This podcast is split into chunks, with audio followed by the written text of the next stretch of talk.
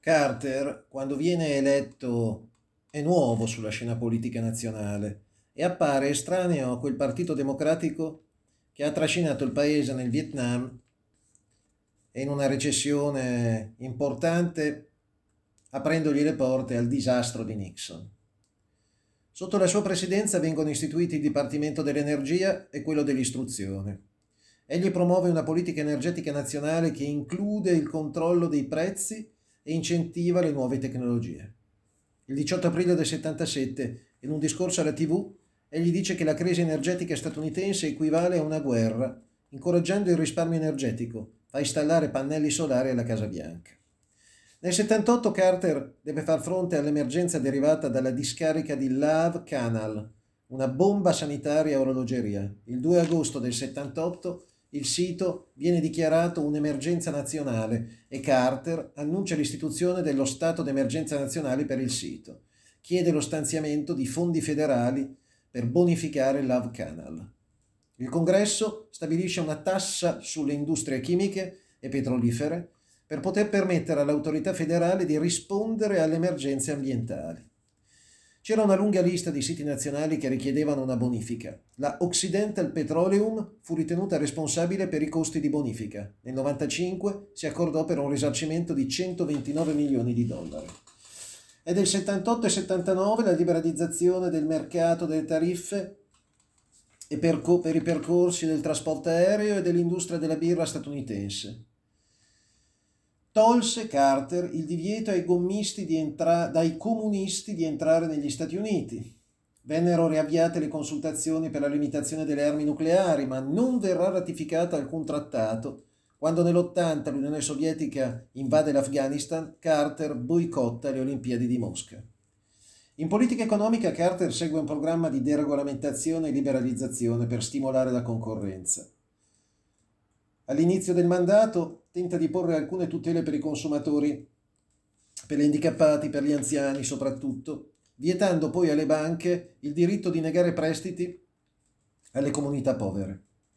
Il National Consumer Coop Bank Act del 78 ha cercato di mettere fondi da parte per prestiti a basso interesse per avviare cooperative.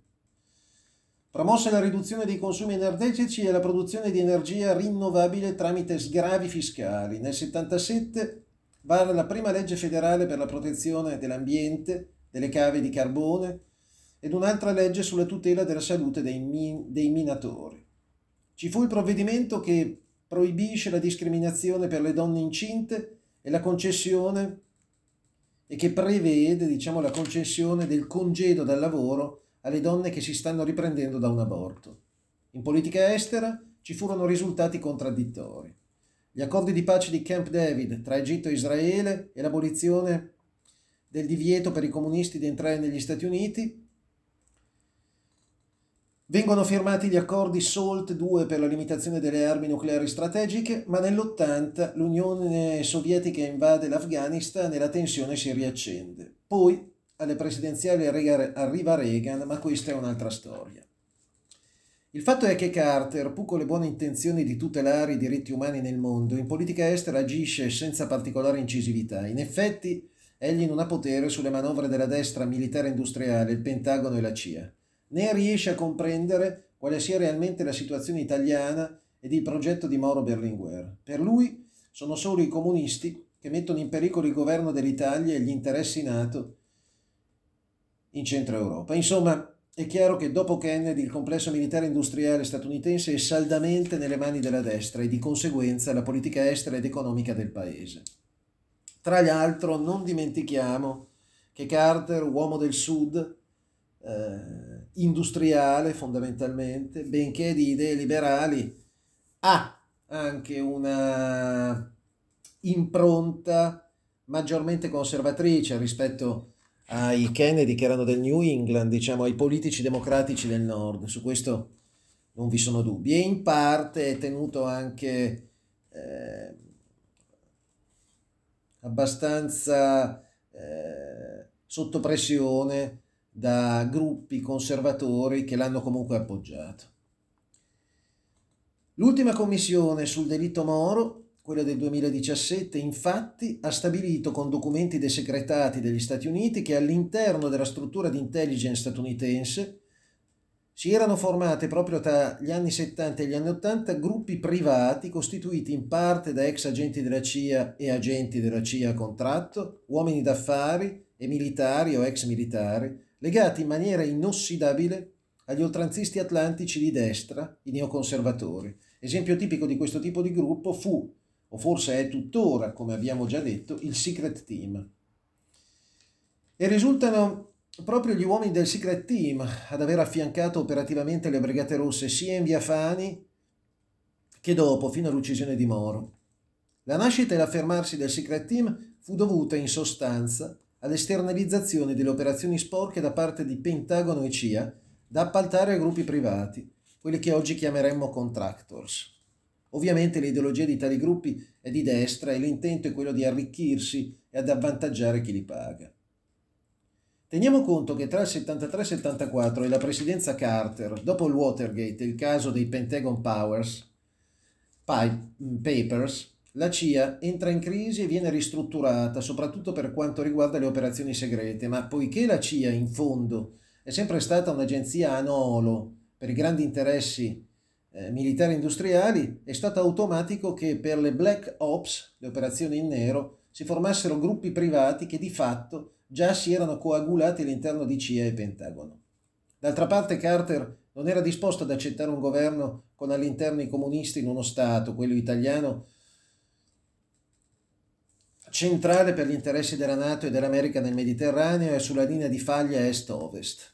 Ne parleremo più avanti, ma saranno gli stessi membri del Secret Team in collegamento con Bush con l'operazione October Surprise a far perdere le elezioni dell'80 a Carter e ad aprire le porte al parafascista ultraliberista, aprire le porte alla Casa Bianca al parafascista ultraliberista Reagan. All'inizio del 78 in Italia dunque maturano le condizioni per la svolta politica, il cui principale tessitore è il presidente della Democrazia Cristiana Moro. A metà gennaio il governo Andreotti si dimette. Da Washington la Casa Bianca manda a Roma un nuovo ammonimento. I recenti avvenimenti in Italia hanno accresciuto le nostre preoccupazioni. Il 19 gennaio Andreotti, leader della destra DC, riottiene l'incarico col mandato di formare un nuovo governo col PC nella maggioranza. Dagli Stati Uniti, nuovo ammonimento del Dipartimento di Stato. Il 28 febbraio il presidente di Cimoro riesce a convincere i gruppi parlamentari DC della necessità di costituire una maggioranza programmatica comprendente il Partito Comunista. Questo via libera rafforza la candidatura di Moro al Quirinale.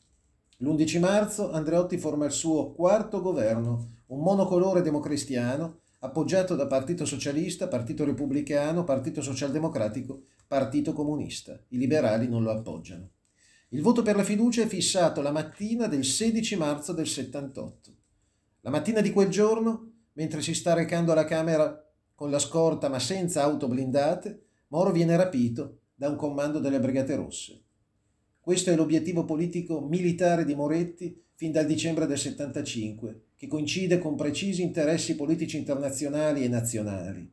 I brigatisti storici in carcere sono stati tenuti all'oscuro dell'operazione Moro.